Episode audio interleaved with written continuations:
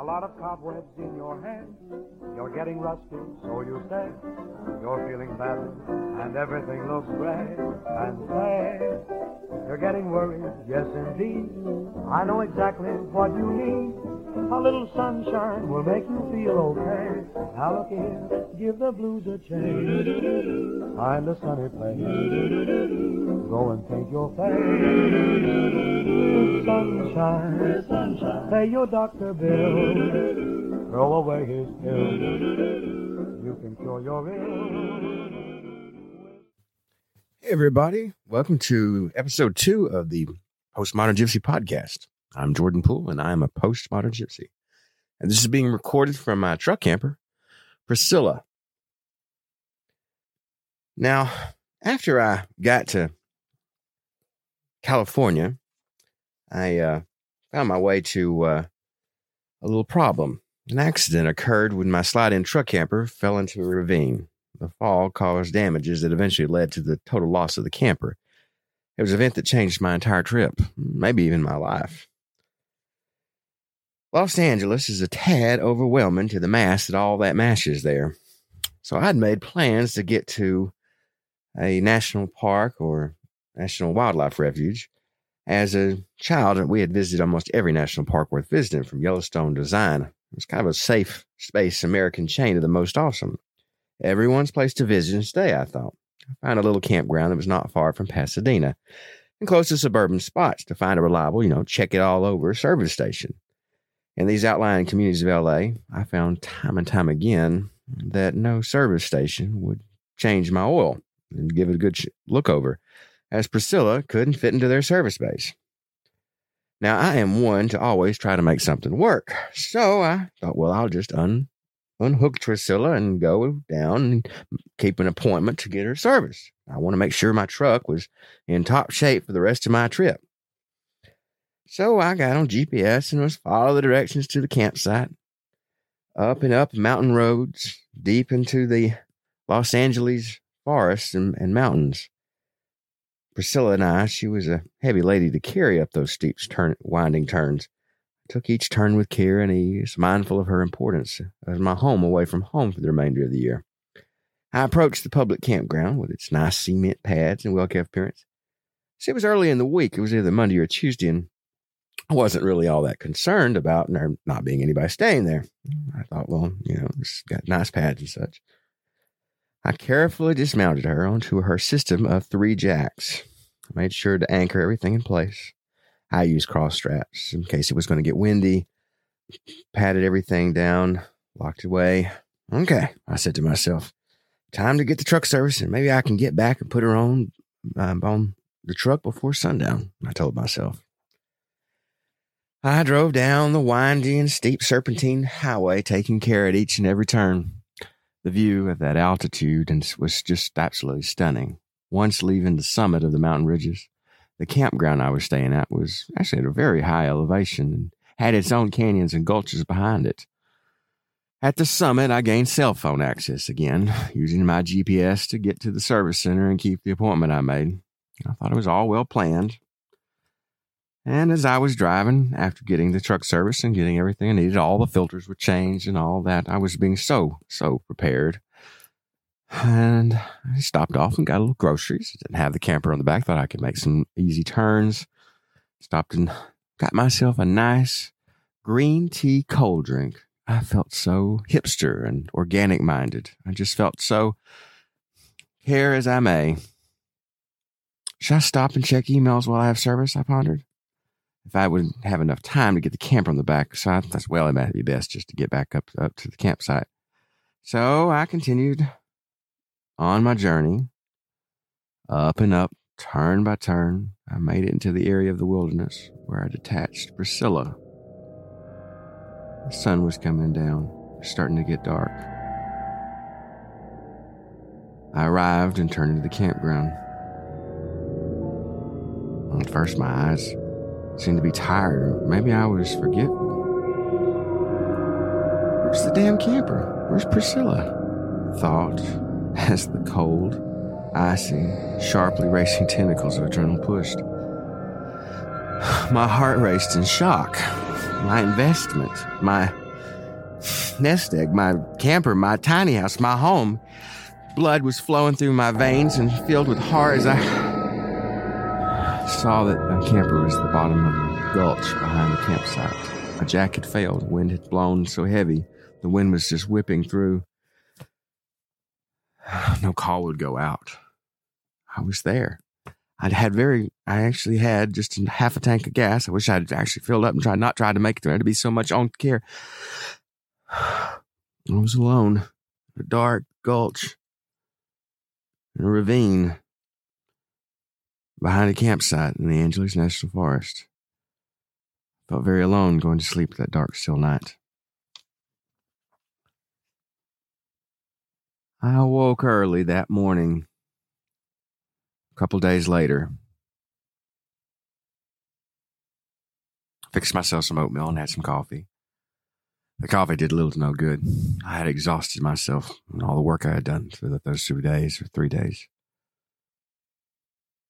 I laid back down in my clothes that I put on for the day. The bed and the whole camper was tilted to one side. I had come to make sure my feet went downhill. I dozed off. Come up with your hands up, said a voice from outside with official tone. It was not the wake-up call I was expecting. I came out and was asked, "Why, sir, did you push your camper into the ravine?" An impossible question. Why the hell would anybody think I'd push my camper to the ravine? How could anything less than an act of God make my current predicament possible? Being held at gunpoint while having Priscilla down the ravine was not an event that I had wanted or sought. My voice came out with a high pitch. "Why the hell would I go and do a thing like that?" I said with as much southern tone accent as could possibly come out. "Do people push their campers down in deep ditches often? Because we don't do that in Georgia." I thought for a moment, I might just get shot, as I thought about the amount of hand gesturing I had just unmindfully used. "I have been trying for 3 days to flag down a ranger, any ranger, and y'all want to shoot me now? Just go ahead. Just shoot me." The law enforcement officer for the National Park Service lost his cool and began laughing at me. Apparently, my unintentional comedic timing was just too much. I took the laugh as his own apology. No wounds, no worries at this stage. I had driven the thousands of miles that were required to get me from shore to shore, and my truck needed servicing. I can think back and lay blame to this or that, but with all truth, the events that unfolded just happened. The term act of God is often used, but maybe it was just that. If God or the universe needed me to stop and think for a while, it sure found a way at coming at me at about the most removed I could have been from everything.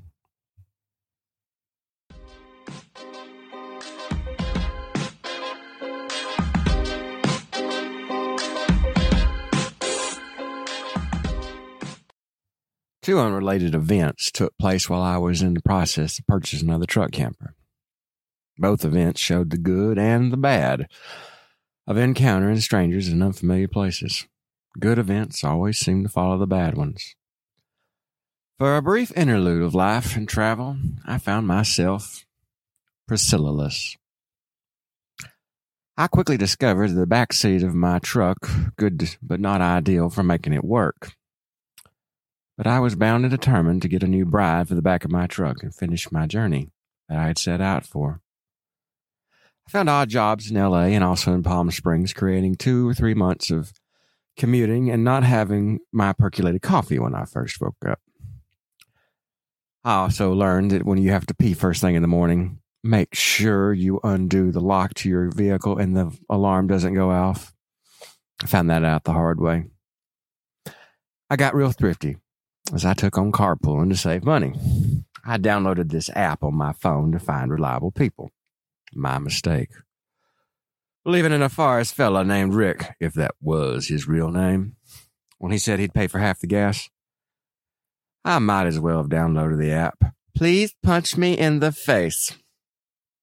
After departing Los Angeles, Rick and I were talking politely, and the middle-aged guy seemed cool. He seemed like a very tech-savvy person, well-dressed.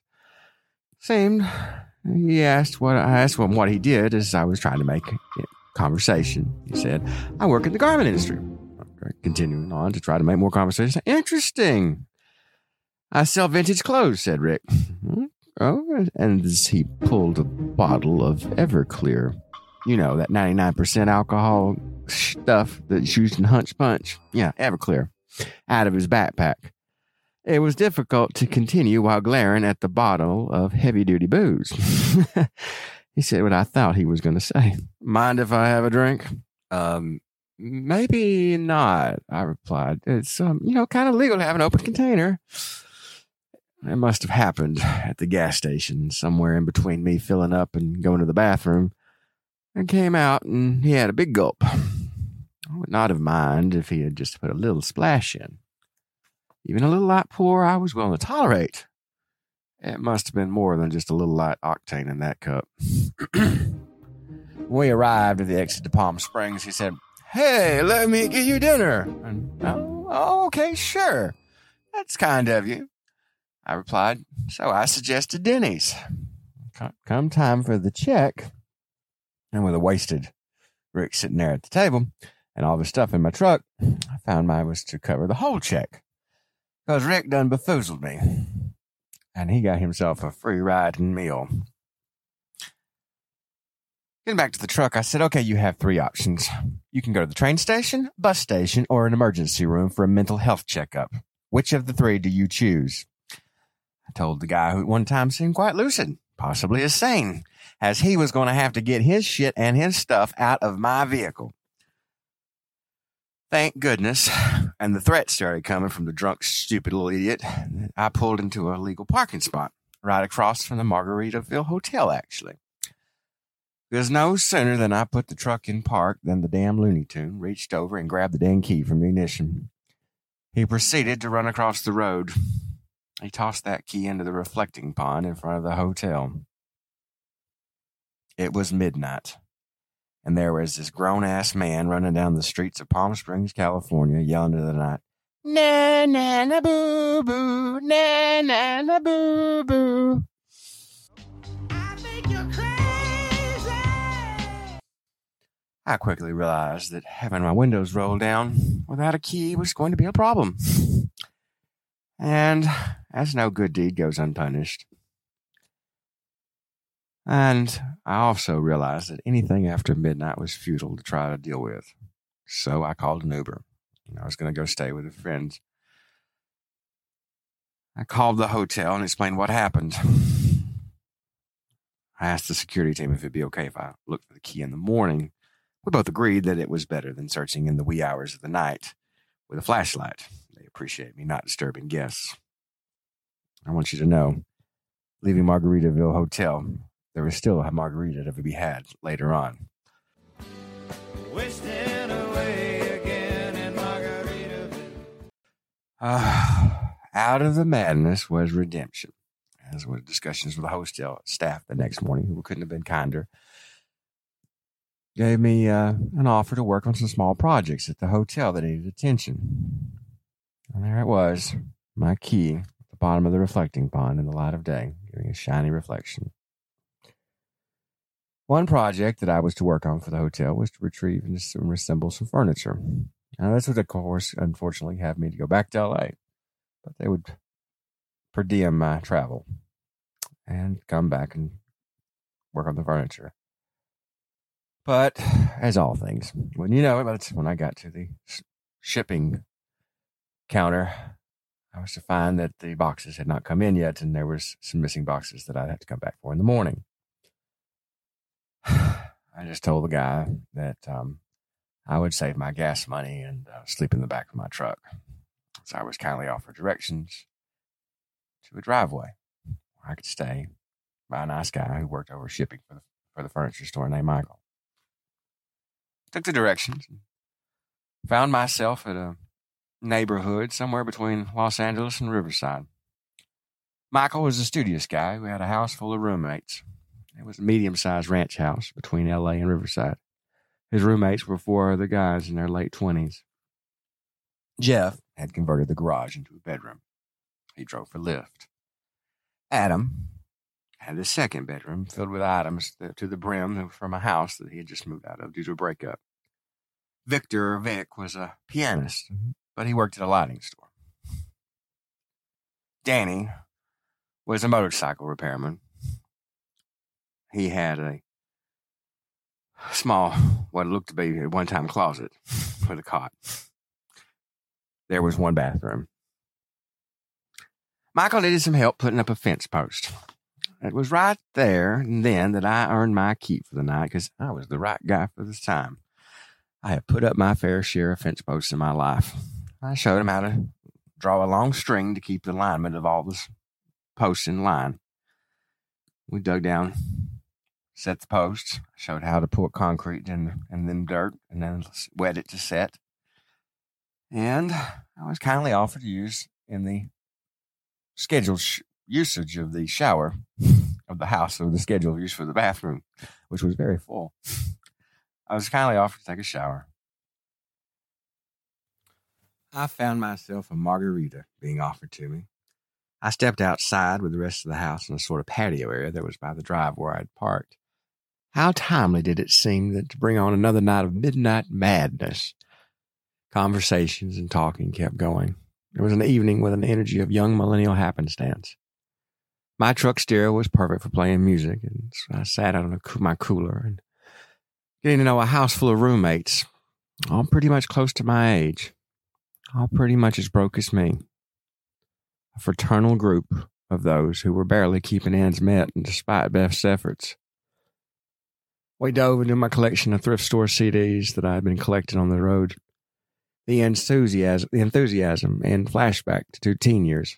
We put the tracks to play with each time a flip of the clear plastic container.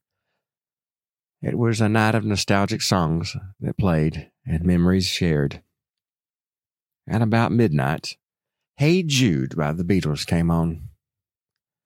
A group of new friends sang and danced into the night with the words, "Take a sad song and make it better. Na, na, na, na, na, na, na, na, na. Hey Jude." My week had taken a sad song and made it better.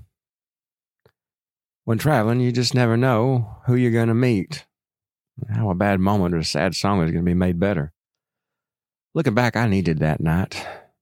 I needed that to get me through the next few weeks, finding jobs and working to get a new camper.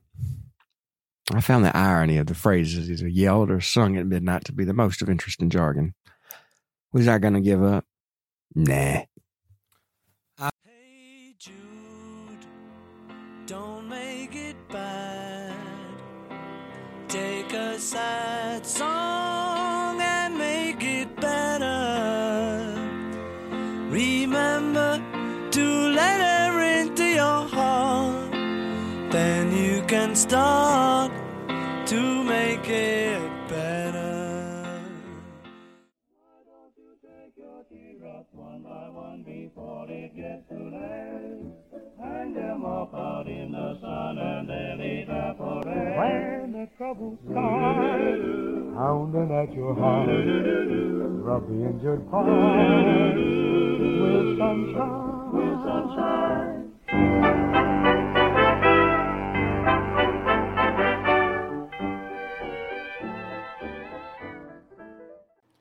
Everybody, thank you so much for listening to the Postmodern Gypsy podcast. This is Jordan Poole, the author of the book, Postmodern Gypsy.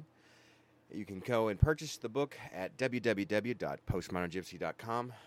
And you can also order 28 copies for your friends, family, relations, and or just, buy some books and put them out randomly in the street. Who knows, but just buy a book.